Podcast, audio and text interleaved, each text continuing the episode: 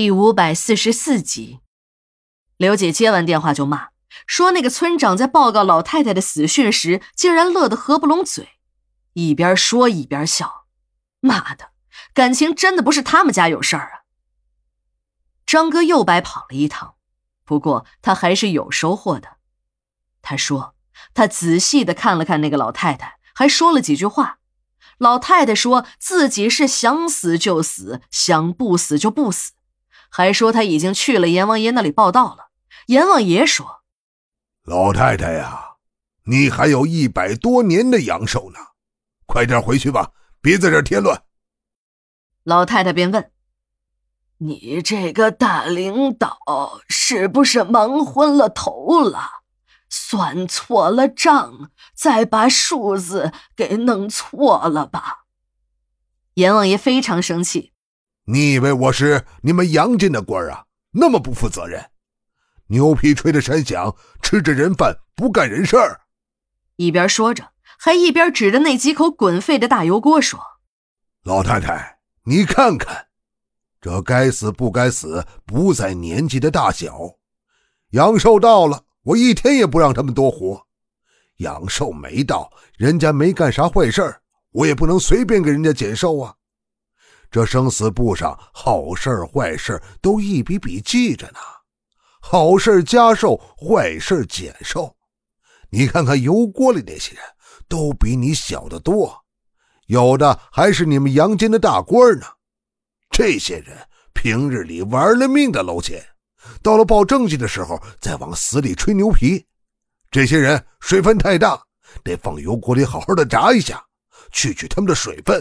也好让他们下辈子实在点张哥干这个收尸的工作已经多年，本身就很迷信，听了老太太的话，更是相信了这个世界上真的有因果轮回，报应不爽。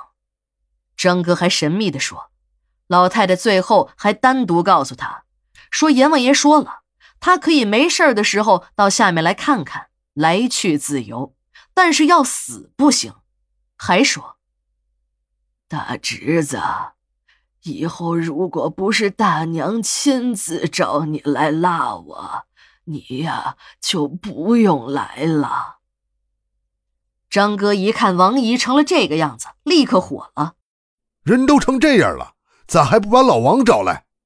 一边说一边上了他那辆运尸车去接老王了。我们也想过要找老王，可老王年纪大了，晚上出门不方便，就没有找他。张哥很快的就把老王接来了。老王先到停尸间和刑场转了一圈后，又背着手回到了值班室。这时的王姨还在那儿发着神经，说着她不知道从哪儿看来的场景。老王一边抬头笑呵呵的看着王姨，一边说：“这个鬼就在他自己的身上。”也就正在说话间，谁也没有想到的事情发生了。老王突然从后背抽出手，左右开弓。两记响亮的耳光落在了王姨的脸上。等我回到解剖中心监舍的时候，已经是午夜时分了。小娜的调查工作也已经差不多结束了，但是小青还是希望我们能再陪她一会儿，也好再和她说会儿话，最后再为她提供一点建议。她还有些事情没有拿定主意。小林告诉了我，我才知道。小青正在为他最后的早餐吃什么正犯愁呢。虽然老王两个嘴巴打醒了王姨，但老王的这个惊人举动还是雷到了我们所有的同事。打脸事件也成了管理一时议论的热点。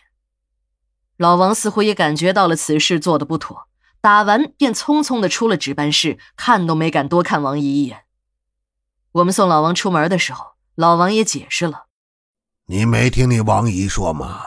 她口中几次提到的那个很重的，她背到停尸间的那具尸体，就是一个死刑犯任武。一提任武，我们都想了起来，那是在一次严打时被公审后枪毙的。任武是本市最大的黑社会头子，但这只是官方的说法，可能也是为了宣传的需要而有些夸大吧。其实啊。我们市里的不少人都听说过这个人物，就是一个菜市场的批发户。他平日里的活呢，就是把蔬菜从农村或者大棚中拉到这个批发市场，然后再批给那些零售的摊贩。